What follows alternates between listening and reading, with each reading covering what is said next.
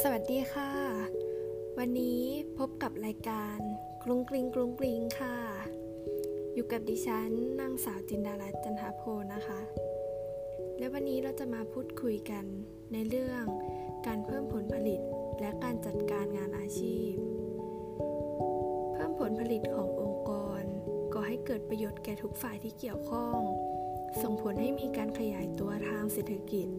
และสามารถแข่งขันได้ในตลาดโดยผลที่ได้รับจากการเพิ่มผลผลิตเช่นด้านกำไรแก่องค์กรด้านความมั่นคงในงานและการจ้างพนักงานด้านคุณภาพสินค้าและบริการที่ดีให้กับลูกค้า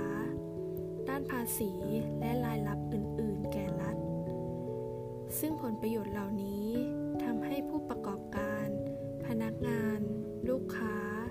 สิ่งแวดล้อมและประเทศชาติมีความเป็นอยู่ที่ดีแนวคิดการเพิ่มผลผลิต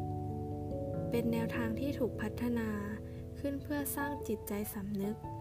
ของคนในชาติให้รู้คุณค่าของทรัพยากรที่มีจำกัดและใช้ให้เกิดประโยชน์สูงสุดแนวทางกว้างๆในการปรับปรุงการเพิ่มผลผลิตมี2แนวทางคือการลดความสูญเสียทุกประเภทที่ซ่อนอยู่และการแสวงหาการปรับปรุงสิ่งต่างๆให้ดีขึ้นอยู่เสมอเพื่อนำไปสู่การลดความสูญเสียดังกล่าวดังนั้นการเพิ่มผลผลิตจึงเกี่ยวข้องกับทุกคนในชาติ